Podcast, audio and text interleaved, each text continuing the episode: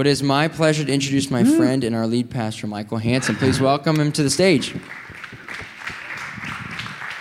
Yeah, I left that for you. No, I didn't. I don't know what that is. Thanks, Andrew. All right.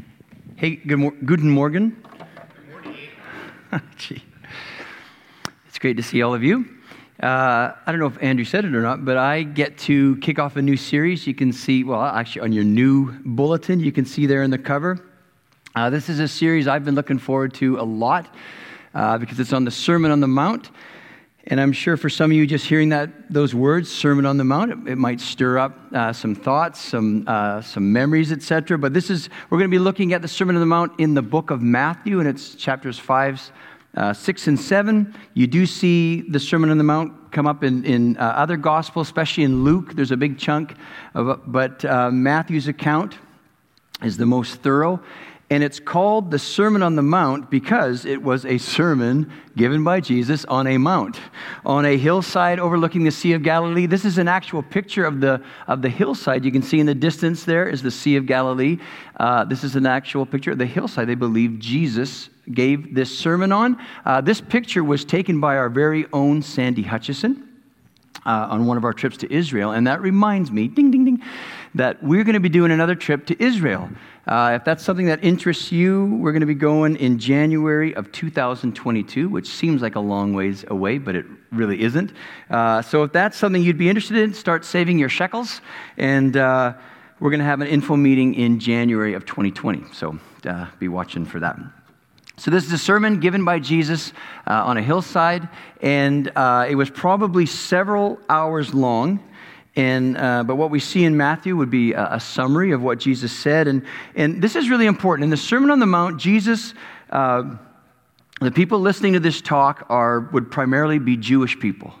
And so he's talking to a group of people who are God's chosen people people that, uh, uh, that God revealed himself to their forefathers, Abraham, Isaac, and Jacob, people that God you know, chose as his own, people that he gave his law to them through Moses. And what we're going to see in this sermon is that Jesus is talking to a group of people who, for the most part, would say, Yeah, we get it, Jesus. We totally get the law. We totally understand what you're talking about. But Jesus has come, he's going to do some course correction. Jesus has come to teach them to really to redefine or uh, uh, to correct their interpretation of, of the law, of his laws. And if you've ever tried to teach someone something that they think they already know. They're like the toughest, that's like the, a really tough person to teach. I remember uh, years ago, I was at a gathering of a bunch of worship leaders, and we were uh, going around the circle, and everyone was introducing a new song, like a song that they were doing at their church that they really liked.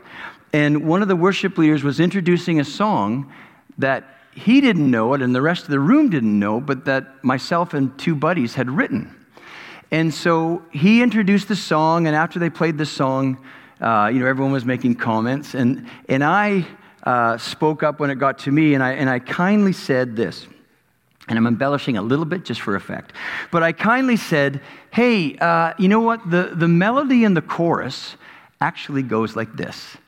And the guy responded to me well, with, uh, you know, uh, actually, I'm pretty sure I did it correctly. And I responded kindly. I said, No, I'm pretty sure it goes like this. And his response was, No, I'm pretty sure that's the way I heard it on the recording. And I responded with, No, I'm pretty sure that's the way we wrote it before we recorded it. Right? It's sort of one of those poof, drop the mic uh, things. And to be honest, I felt it was a wonderful thing to do. But. Uh, but the point I'm trying to make in this story is this guy was convinced that he knew the way the song went because he'd heard it. He'd probably heard it many times over and over. But the truth was, he was wrong. He was off. And so, as we get into the Sermon on the Mount, I want to challenge you and, and challenge myself.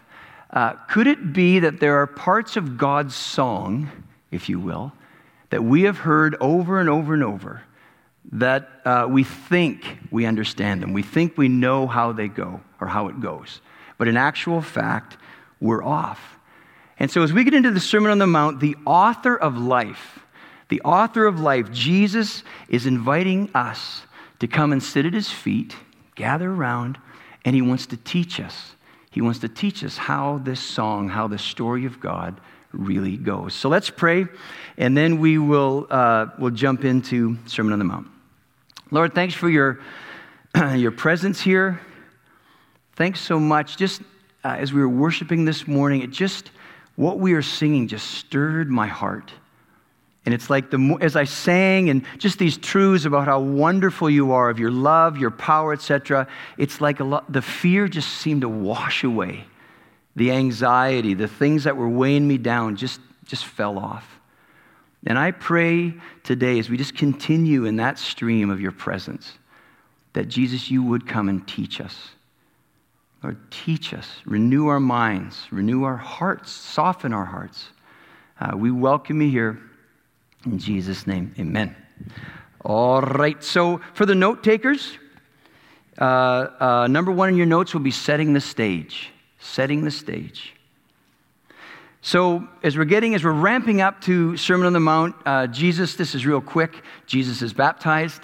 He comes up out of the water, whoosh, and as soon as he comes out of the water, it says that the Holy Spirit leads him into the wilderness where he's going to duke it out with the enemy. And, and he's out there for 40 days, and, and it's a time of testing. And, and really, I think a lot of it's getting him ready for what's next. And what's next is Jesus is going to go public. And so we read in Matthew 4, Verse 16, 17, it says this. It says, The people living in darkness have seen a great light. That's Jesus. On those living in the land of the shadow of death, a light has dawned. From that time on, Jesus began to preach, Repent, for the kingdom of heaven has come near. So Jesus is off, off and running on his public ministry. And first thing out of his mouth is repent, for the kingdom of God has come near. And, and so he is declaring the kingdom of God, but he doesn't just declare it. Jesus right away starts to also demonstrate the kingdom of God. He starts to demonstrate what happens when the kingdom of God breaks in to the kingdom of this world. Well, what happens is this Matthew 4 23. Jesus went throughout Galilee, teaching in their synagogues proclaiming the good news of the kingdom and healing every disease and sickness among the people. Do you think that stirred things up?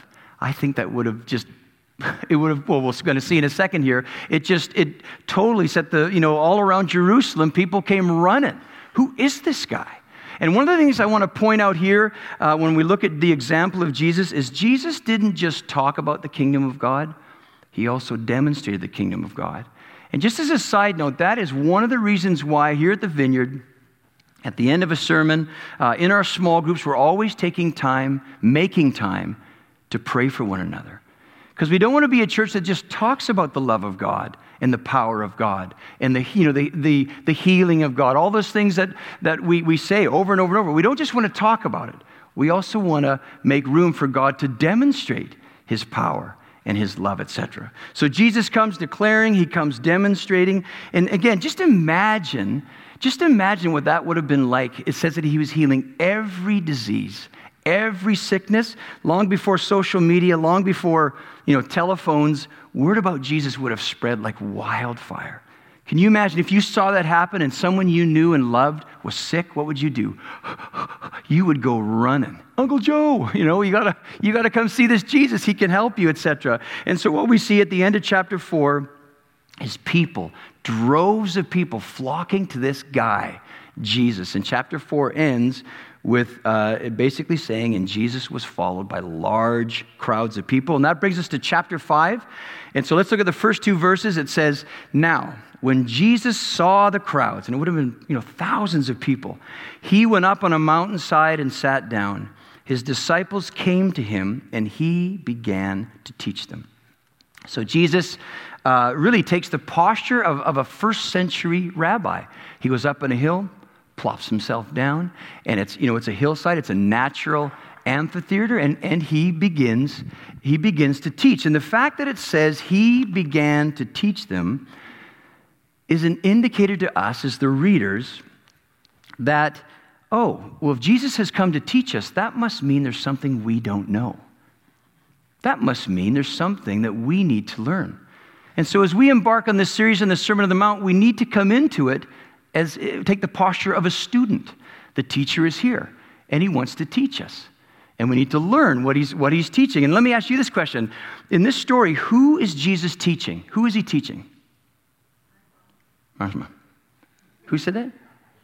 Disciples. He's teaching his disciples. Now, now that's important, right? Jesus is speaking to, to his followers. And like in Matthew 4, I didn't say this. In Matthew 4, it says, before the Sermon on the Mount starts, he called the first four disciples. In the book of Luke, the timing's a little different. He called all, the, the, the 12 disciples before he got into the Sermon on the Mount. But either way, Jesus calls to himself his disciples, his followers, and he's going to teach them. Now, all these other people are, are, are listening in, but this is important. If you call yourself a Christian, Another way, another word for that is a, you know, a disciple, a follower of Jesus. If you call yourself a Christian, this sermon is intended for you. And why is that important? Well, that's important because of the purpose of this sermon. That this, uh, the, the primary purpose of this sermon is on redefining the law. That's why we're calling the series uh, Redefined. It's on redefining God's rules. It's like, you know, Jesus is coming to his people, sort of like I did uh, with this worship leader. He's coming to this people and he's saying, hey, you guys, hey, hey, you think you know what God wants. You think you know the intent of God's heart. You think you know what, what, what God means by thou shalt not and thou shalt. You're close, but you're off. And so I have come to teach you. See, the, the purpose of this sermon for us as God's followers, like, it, it's not sort of loading us up to become global referees. And here's what I mean by that. You'll notice in the, in the story, Jesus doesn't say, hey, disciples, come sit with me. Come sit here on the hill with me. Now, you see those people, those worldly people. You see them now, listen up, because I'm going to give you guys the rules, and everyone gets a whistle, but I'm going to give you guys the rules, and I want you now to go forth and be my global referees. That I'm loading you up so that you can, hey, you're out of line, you're out of line, you're out of line. Like, is that, that was not the purpose of this talk.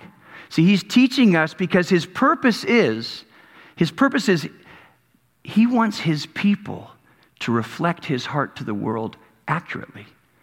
See, the plan of God has always been to call to himself a people, a chosen people, a holy people.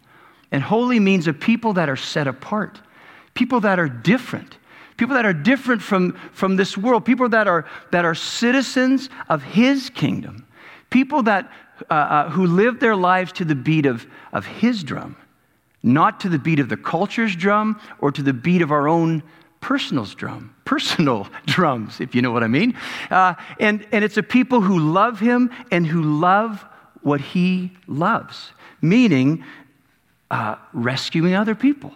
And here's God's rescue plan God's plan is to show the world through you and through me what it looks like when a human being is in a relationship with God. His plan is for people to look at you and to see God in you and to want what you have. That's the plan. But what happens though when, you know, us as God's ambassadors, when we're reflectors of God to the world, what happens when you can't tell the difference between a follower of God and someone who isn't a follower of God? Dun, dun, dun. I mean, you've got a problem, don't you? There's a problem. And we need, we need to be taught then. There's something that we need to learn. Jesus says in John 13, 34, and this really sums up the whole Sermon on the Mount. He says, So now, he's speaking to his followers, so now I'm giving you a new commandment love each other. Just as I have loved you, you should love each other. Your love for one another will prove to the world that you are my disciples. What is Jesus saying? And what do we need to learn right off the bat? Is he's saying, you know, it's not really so, so much a question of how much you know. It's a question more, as my followers, of how much do we love? I mean, have you ever considered that uh, as Christians, the way we act, the way we live our lives, uh, that it has a direct impact on God's reputation in the world? Like, that's a heavy, that's a weight. That's a responsibility, isn't it? I remember, I think here, here's an example. I remember one time I was driving on uh, 270 right around Easton. It was in the morning, it was rush hour traffic. It, it, was in the wintertime, it had snowed the night before. So, you know what it's like in the, you know, uh, uh, we are crawling along, and there's just solid, it's like a parking lot. And we're, you know, just easing along because nobody wants to go too fast, and, which is probably wise. But we're crawling along, and, and I'm in this huge line of traffic, and I look up in the lane beside me, and I look like four cars up and I see a car with British Columbia license plates. So, British Columbia, it's in Canada, which is north of here, and it's, it's the most western province where we moved here from. And BC plates say beautiful British Columbia. And I'm driving along and I see that, and it just grabs my heart. I'm like, no way. What are the chances of somebody from British Columbia to be driving in Columbus, Ohio? And so I, you know, we're not going very fast, but I start really riding the rear end of the guy ahead of me because I'm trying to catch up because I want to say, hey, hey, I have BC. We speak the same language. And so I pull up and I uh, get up beside this guy. And this is exactly what I saw.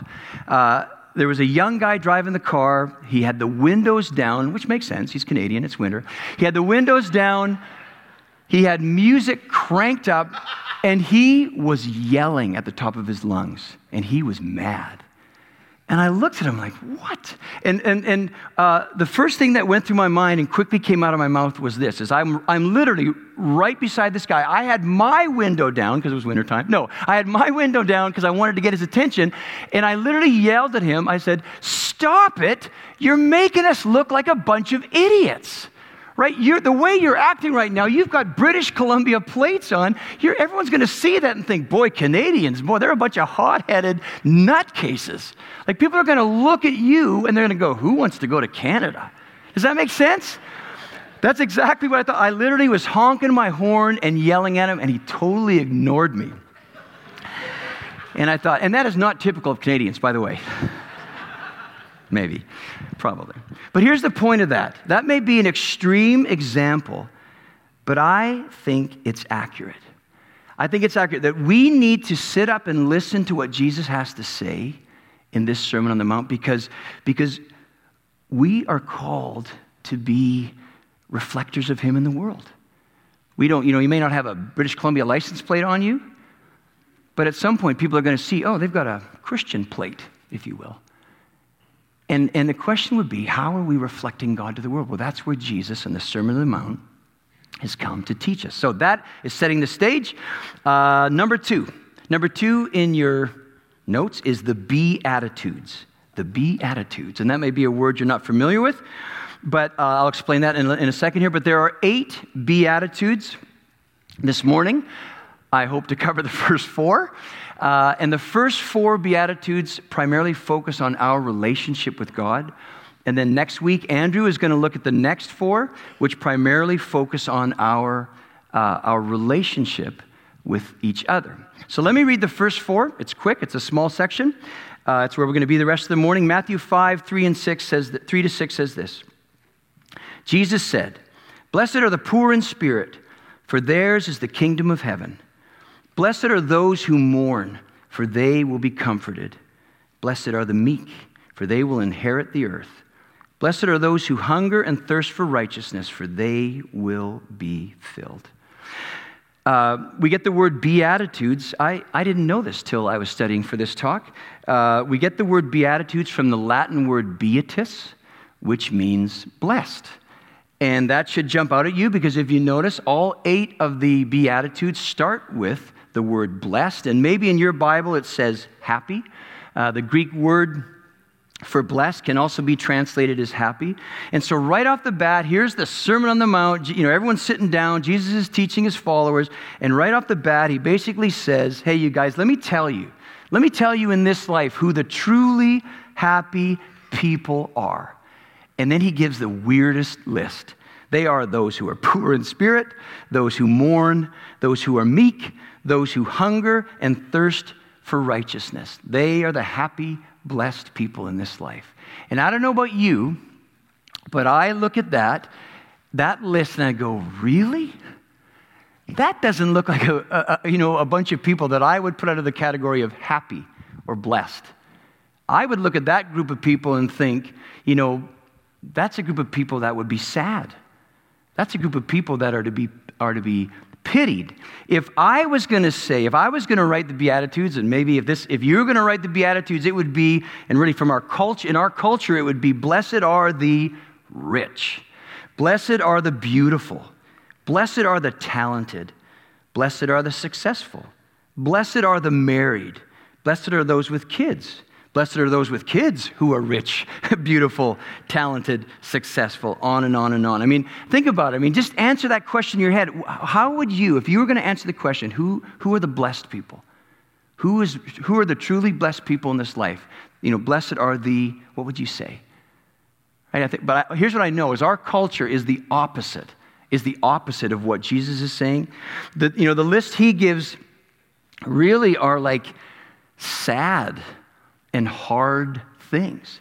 And maybe for some of you, if you've read the, the, the Sermon on the Mount of the, these Beatitudes before, maybe for some of you, if you were honest, you would say it confirms to you, or in you, to you, your belief that God is cruel.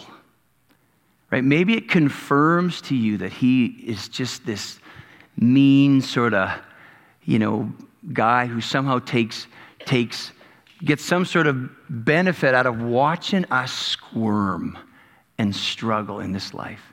Or maybe to you it confirms that God is the cosmic, ultimate killjoy. And he doesn't want anyone having a good time. Don't you have a good time? Or I'm sending you to Africa as a missionary. You know, maybe that's what goes off in you, but, but, but a good question to ask would be okay, Jesus, why? Why would you say that list of people are blessed? Why would you say that list of people are actually the happy people? Well, I'm going to give you an answer and then I'm going to explain it, all right? So remember uh, a little bit ago, I said to you that the first four Beatitudes deal with our relationship to God. So here's my answer Why are these people blessed? Why does he call them the happy people? Because what we see in the, in the first four Beatitudes is this. In the first four Beatitudes, we are given descriptions of people who have come to the end of themselves and in coming to the end of themselves, they have found God. And that's why they're blessed. That's why they're happy. Let me read that again. In the first four Beatitudes, we are given descriptions of people who have come to the end of themselves, and in coming to the end of themselves, they have found God. And because of that, they truly are blessed and happy people. You, i can tell in the room you're like, ah, I don't, we don't believe you. Okay, let me keep going. Let me explain. So the Bible is super clear. The Bible makes it clear that when He, when God created uh, man and woman, male and female, humanity, when He made us, Adam and Eve, think back to Genesis, when He made us, His plan was that we would live in a perfect, beautiful, wonderful relationship with Him and with each other. That was His plan. It was paradise. And, and in order for this plan to work, what made it work from our perspective as the created to our Creator, what made it work was our complete submission and, and really our joyful submission to God as the boss. And as long as our posture, as long as we stayed in that place of that's right, you're the boss, we trust you to lead us, we trust you to look after us, on and on and on, as long as we stayed in that place, everything was beautiful. It was Eden, the Garden of Eden. It was wonderful. It was paradise. But it didn't last for long. Because Genesis 3, this question of who's the boss was used by our enemy, by the devil, to tempt us. He, he, he sort of brought that question up hey, hey, hey, you, I think you're missing out on something here. And it got us off balance and it put us in this vulnerable place where it, humanity, we made a decision yeah, hey, we want to be the boss. We want to be the ones, you know, making the calls and making the, the decisions on what's best for us and on and on and on. So we made this decision in Genesis 3 that we're going to be the boss and our relationship, what we are meant, you know, uh, the relationship we were meant to be in, poosh, was severed. And let me ask you this how has it worked for us? I mean, just think, just think of history. Think of, I mean, think of the Old Testament, roll it into just the history of the world. Has it not been a complete and utter mess since that time? Well, yes, yes, of course it has. And that's why I started with Matthew when I read Matthew 4 16, 17. I was really foreshadowing and setting up for this point. Let me read it again, but this time it's from a different perspective. It says, The people living in darkness have seen a great light. On those living in the land of the shadow of death, the light has dawned. From that time on, Jesus began to preach, Repent, for the kingdom of heaven has come near. Why I want to go circling back on this, you can see what I've underlined there. When we separated from God, when we said, hey, we don't want you to be the boss, we want to be the boss, we was standing with Tony Danza, we want to be the boss. Thank you. This is a great description of what it's like when a human being is the boss. What is it like? It's like living in darkness. It's like living in darkness. What does that mean? Well, it's like when you're in, when you're in the dark, what are you doing? You're stumbling around.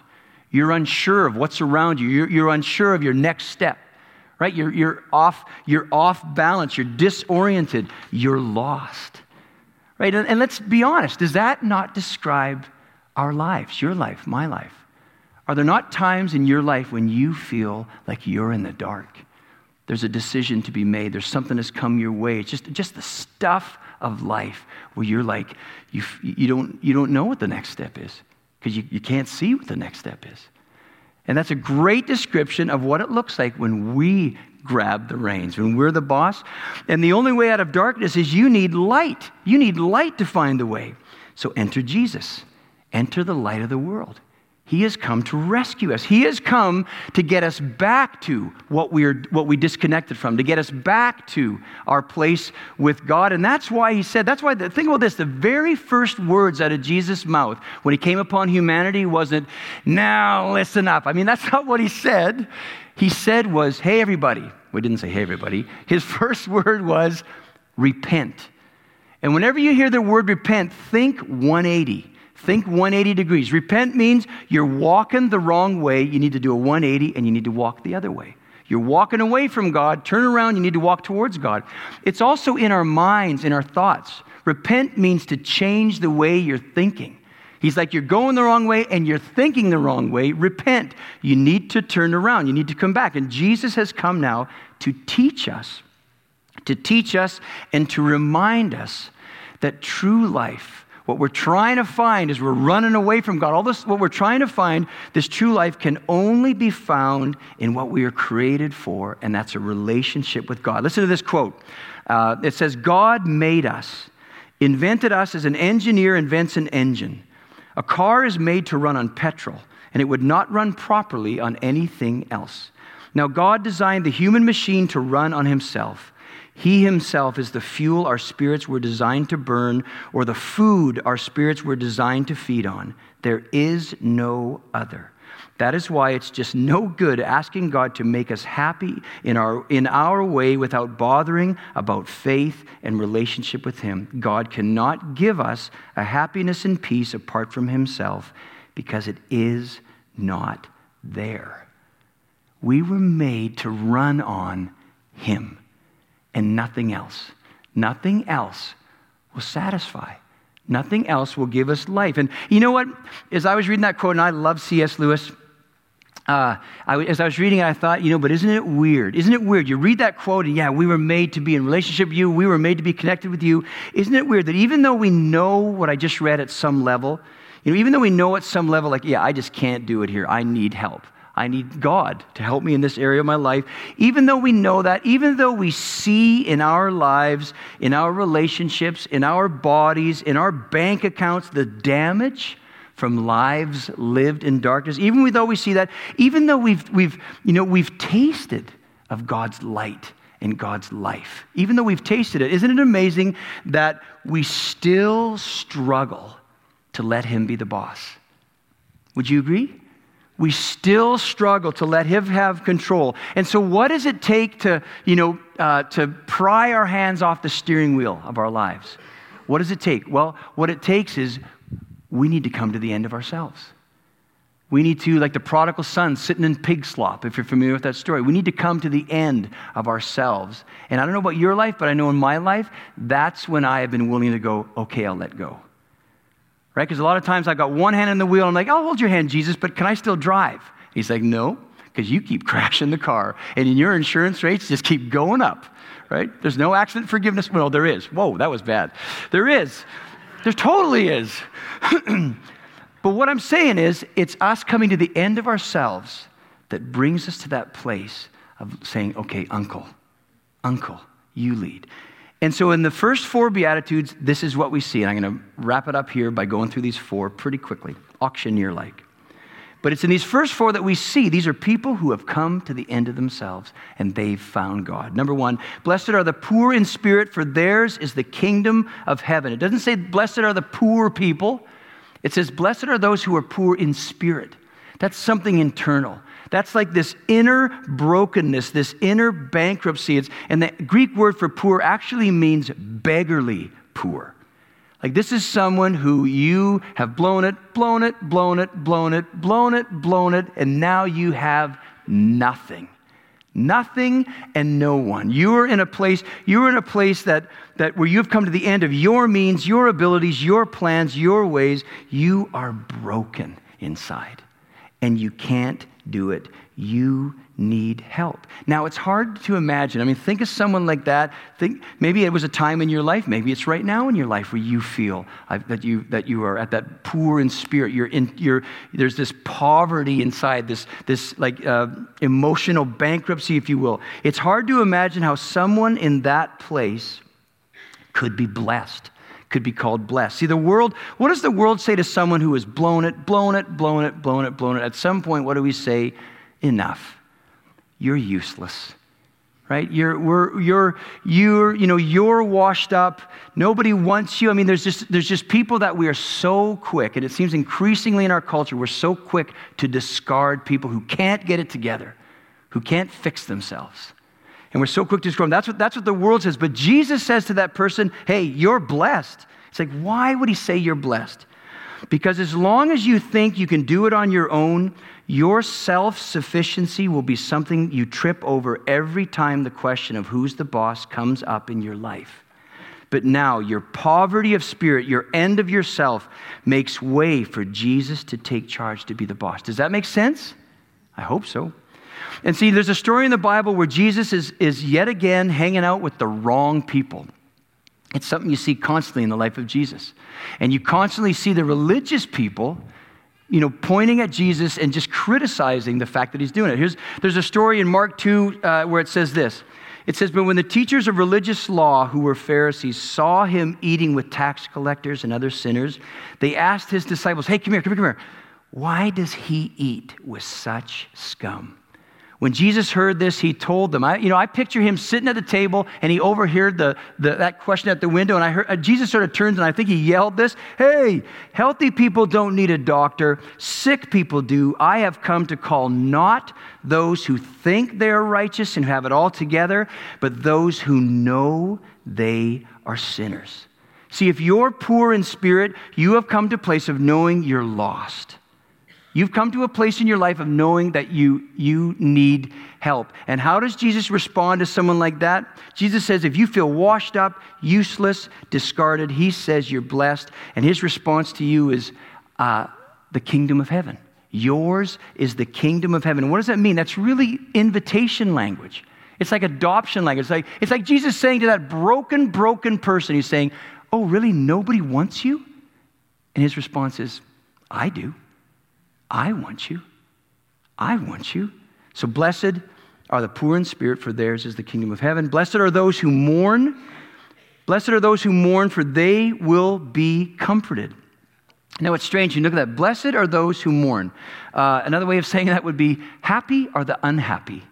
And I'm like, no wonder we're always confused by what Jesus said. I'm like, that makes no sense at all. What, you know, why do people mourn? Why is it that people mourn? Like if I was to stub my toe, would I go into mourning? Oh, I mean, no, I would probably go, oh, darn, and, and move on. Right? That's not why, that's not why you mourn. Why do we mourn? Well, there's a song, one of my favorite songs, one of many, is by a band you may be familiar with. It's a British band called Coldplay and it's a song called Fix You. If you've never heard the song Fix You, go, go home today and, and uh, go on YouTube, listen to it. It is a beautiful song. And to, and to answer the question of why do people mourn, uh, here's a great answer. They say this in the song it says, The tears come streaming down your face when you lose something you can't replace. That's a great picture of mourning. We mourn when we've lost something. We mourn when we've lost a loved one. We mourn as human beings when we've lost a friend, a friendship. We mourn when, when we've lost abilities in our body. You know, you're getting older or you've, you know, you've had an accident, you've damaged them, and now you can't use your arm. You lose the loss. You, we, learn, we, we mourn the loss of our mental capacity, right? We, we mourn those things. We've lost those things. We mourn the loss of, of opportunities, of dreams that we had, of plans that we had. We, we mourn because there's something or someone that gave us hope, gave us joy, gave us comfort, gave us life now they're lost, it's gone. And I believe that those who mourn are blessed. Because when we mourn in this life, when we mourn the big things in this life, when we mourn the little things in this life, I believe it helps us get in touch with our greatest loss, which is the loss of our relationship with our Father, with our Creator and the stuff that we're dealing with on the horizontal, the pain of it, it, it, it really helps us to see, oh, yeah, you know, actually, it's way deeper than this. It's way deeper. What I'm really mourning, there's a, you know, it's the death, it's the pain, it's, the, it's all the things that we weren't supposed to be living with. This is not God's plan that people are dying and getting cancer and all these hard, hard things in life. It's, you know, we mourn and we get in touch with, we see the effects of sin in our lives, the sin in the world, just the yuck of the enemy and we mourn, and it gets us in touch with that greater loss. And, you know, it's really one of the reasons, and this might be a funny way to put it, but it's one of the reasons why I enjoy doing funerals more than weddings. And what I mean is, when you're doing a, a wedding, wedding, weddings have like this fairy tale vibe. It's just not reality. It's pretty out of touch. I mean, it's wonderful and food's good, but, but a funeral, a funeral is raw and honest. And there's something beautiful when you've got a room full of people who are mourning, who are in touch with eternal things, life after death. They're in touch with the more important questions of life than the color of the bridesmaids' dresses. There's something real. There's something super honest. You know, and when we talk about mourning, I think sometimes the world would say to those who mourn, you know, you're right, this isn't fair. This is so unfair. And typically, when it comes to mourning, God bears the brunt of this. It isn't fair. He isn't fair. So the world would say to those who mourn, you need to get bitter. You need to get angry, or you need to check out. Uh, but Jesus says to those who mourn, He says, You know what? You're blessed. And here's why you're blessed because your pain has removed all the props and distractions that blind you to how hopeless your human situation really is and to what you really need and it's Him. See, it's our mourning that literally clears our eyes and, and helps us to see clearly, more clearly, the reality of life and the reality of God. So if you're mourning, Jesus doesn't leave you in your mourning. He says, if you're mourning, He says, those who mourn are going to be comforted. Jesus says, I will comfort you. But you know what's interesting? He doesn't say for those who mourn, he said that I will fix everything now that I'll take this hard thing and I'll make it right. He doesn't say that, but he says that I will comfort you, I will be with you. I got to keep going here. Number two, three, numero trois. Blessed are the meek, for they will inherit the earth. Blessed are the meek. I don't know about you, but when I hear the word meek, what goes off in my mind is weak. Meek equals weak, right? Or meek equals passive you know, maybe even wimpy, but that is not what Jesus is talking about when he says, Blessed are the meek. The, the Greek word uh, for meek, it can also be translated as, as, uh, as gentle. And that word would often be used in the context of the breaking of a wild horse. And I think this is so this is so interesting. What it means is you've got this wild, out of control horse that really is useless to us. He just, ah, you know, I'm the whatever horse does. He just, he's just wild running around. And, and what it means is that you've got this wild, out of control strength that is now meek, that is now under control, under the control of a master. So, what I'm saying to this is that a, a meek human, I'm not saying that we're like broken horses, because that's kind of a funny picture, but there's a similarity. In the case of a human, their will isn't broken from them. Our will isn't taken from us like a horse. Our will is loved from us. Does that make sense? When we come in contact with our Maker, our true Master, it is His love that leads us to surrender to Him. It's not His whip. So Jesus is saying someone who is meek, a human being who is meek, is someone who has come to the end of themselves and their wild ways. And what I mean by that is, you know, basically being the boss of yourself. And someone who is now chosen to and is willing to be uh, to become meek. Someone who is now chosen to is willing to be under the control of the master of God. That is a meek person. And as Westerners, we don't get that. That is so not our nature. The world would say that, that to the meek, to the, they would say, no, don't be meek. You need to fight back. You need to, you know, you can't be pushed around. You need to use your strength, use whatever you can to further your agenda, right? To get what you want, to get what you need. And Jesus says, no, no. Jesus says to the meek, you're blessed. Why are you blessed? Because your wild, rebellious, self serving, destructive nature has been broken by my love. And now you are free to live a life of obedience to the one who made you, loves you, and knows what's best for you. And God's response to the meek person who is, who is willing, or, you know, who has, or who at least is willing to submit to his leadership, God's response is that, is that the meek will inherit the earth. And that's speaking about provision, right? God's saying, look, if you submit to me, I will look after you, and everything you need, you don't have to fight for it. You don't have to scheme for it. You don't have to, you can trust me to look after you. I'm going to keep moving. Uh, the final one, I think. Yes. Number, uh, the fourth one. Blessed are those who hunger and thirst for righteousness, for they will be filled. And what we see here again, the whole time I've been driving home, that it's, we're looking at people who have come to the end of themselves. And what we see here is a person, blessed are those who hunger and thirst for righteousness. It's a person who's come to the end of their own pursuits of feeding their needs. Right? And that they, they're now, instead of hungering and thirsting for the ways of the world to satisfy them, to feed that hunger that we all, and I'm not talking about food, I'm talking about identity, purpose. Am I loved? I mean, why am I here? All these deep, deep things. What do I do? That instead of looking to the world to feed them, this is someone who has tasted of, of, the, of, of, God, of the love of God, who has tasted of something of God, and it's like that taste of God has changed their palate.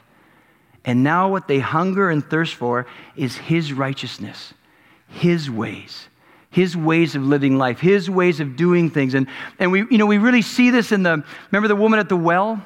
That's a great example. The woman at the well was, was feeding herself by lots of things that the world had to offer. In her case, it was relationships. I can't remember right now. Did she have five husbands? And the man she was with now wasn't her husband? And she is hungering and thirsting for something, but it's not being fed, is it? And then she has this one encounter with Jesus. And he says to her, this John 4 13, he says to her, Hey, hey, anyone who drinks this water, and he's, you know, he's, he's probably pointing at the well, but he's talking about the water of this world and all that it can offer. Anyone who drinks this water will soon become thirsty again, but those who drink the water I give will never be thirsty again. Again, it becomes like a fresh, bubbling spring within them, giving them eternal life. And her response, if you remember the story, is, Oh, give me that water. That's what I need. Blessed are those who hunger and thirst for righteousness, for they will be filled. The, the, the response of God to anyone who says, No, I'm going to look to you to feed me. His response is that I will, will not only feed you, I will satisfy you. So I'm going to stop there. Urch, really abrupt start. One, because of the time. Two, because this is really part one. And next week, Andrew will, will correct anything I said wrong. And He will do the next part. But here's why this is important. Next weekend, Andrew's going to be looking at the next four Beatitudes, which really come into uh, the way Jesus wants us, is calling us to treat each other.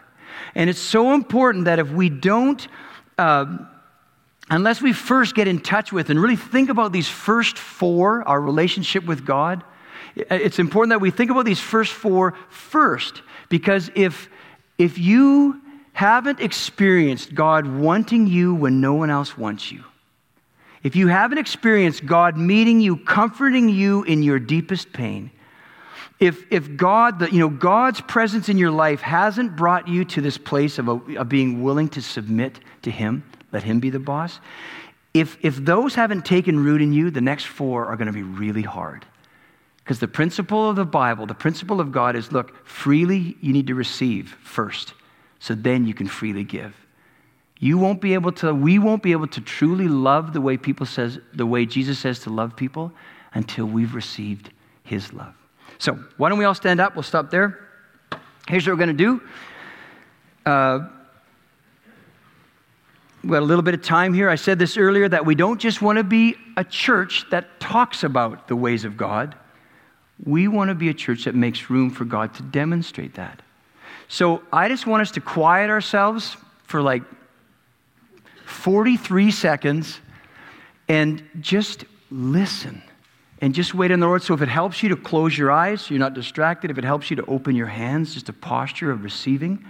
And if your mind wanders like mine, I just encourage you, you can, you can say it out loud in your mind just to keep saying, Come, Holy Spirit. Because that's what we all need right now, is what He has to give us. So, so Holy Spirit, I do. I, I ask that you would come is your people. We just, I just see this picture of us just, us just stepping back and saying, You take the floor. What do you want to say? What do you want to do right now? So just come, Holy Spirit. Come and teach us. Come and feed us.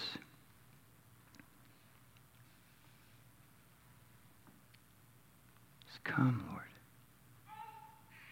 Hmm.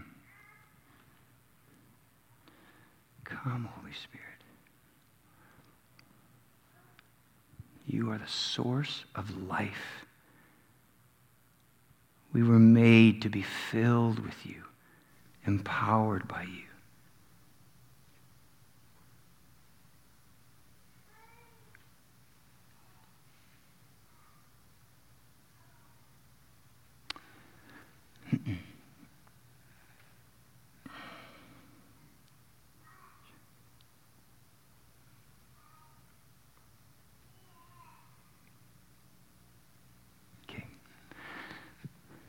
This is something I'm really trying to grow in. Is hearing God's voice. Is just saying, okay, what do you want to do? I mean, way beyond the music and the message, really, uh, what we need is what, what, what He wants to give us. And so here's the I had three pictures. One of them was, and I guess the first two are sort of tied in now that I think about it. One of them was I saw this person, you just kept running into the wall, into the wall, and running into the wall. And it was just a picture of, of uh, uh, well, I guess just, just what was that picture now? Isn't that amazing? It was a picture of someone who um, was just lost and, and was going the wrong way. And, and, and, and you kept, and what, you know, you were trying to figure it out on your own, but what you kept running into was a wall. And really, that wall is a gift to you because it's God's way, really, of helping bring you to the end of yourself so that you would stop and ask him what he wants. So that, so if that affects, if that's you, I would, I'm going to invite you forward for prayer in a sec. I saw someone who sat down at the kitchen table and drank. I don't know what it was, but it wasn't something we're supposed to drink as humans. It was something like almost like poison, and it really was that picture of of someone who you are trying to find purpose, identity in something that is doing you damage. It might be relationships. It might be, you know, just uh, work. I mean, I don't know. I don't know what it would be. I just, I guess, I just trust the Lord to make that clear to you. But, but God's saying, son, daughter, you need to stop that. You're going to hurt yourself. Um, and then the third one was this was during worship. I just looked around the room and I saw just a bunch of people, and I and I and it was and I just saw people taking this step forward. And I, and I believe there are people here today that God has been speaking to you and He's been inviting you into something new to take a step forward. And that could be at work. Maybe there's something new at work. Maybe it's, it's, it's not just in spiritual things, it's in life. He's inviting you into something new that, that would be new to you that you're going to need His help to do. So I know that's kind of general, sort of. But if that's you, uh, those three people, I want to invite you forward. Did you have something, Andrew? I could see it. Go for it. Can you hear me? Yeah. I, I just had a couple quick things. Um, I felt like um, during worship we sang a song called "Reckless Love," and there's a line in there uh, that says, "He leaves the 99." And there was somebody here today who said, who thought in their mind, I think there's at least one person who realized that's true. That might be true for everybody else, but not for me. That God wouldn't leave the 99 for me. And if you thought that during that, I would encourage you to come forward in prayer because I think God wants to touch you and show you that actually He very much would leave the 99 for you. And the second thing is, I felt like God's highlighted the number three that there are three people in here who um, have not mourned something in their life, and and, you, and you've just kind of avoided it. And I didn't get. It could be a. It could be a loss of a person, like a, a death, but I didn't get that sense. I got the sense that it was something else. Michael gave a lot of examples of mourning, mourning a job, mourning a, a loss of a, a relationship, mourning mourning something, and that, and it, you've been avoiding that, and it may have even been a long time ago. And but God is saying, we. I want to do some things with. I want to bless you. I want to help you move through that. He wants to comfort you, like it says in that. So, if any of those apply, um, come forward Yeah. for that too. That's great. So, yeah, what Andrew just said, what I said, or if there's just pain or if you need help, come to Jesus. Come uh, forward for prayer and give God an opportunity to demonstrate his love and his power. So, come on up. Let's make sure everyone's prayed for, and uh, then we'll end off the service.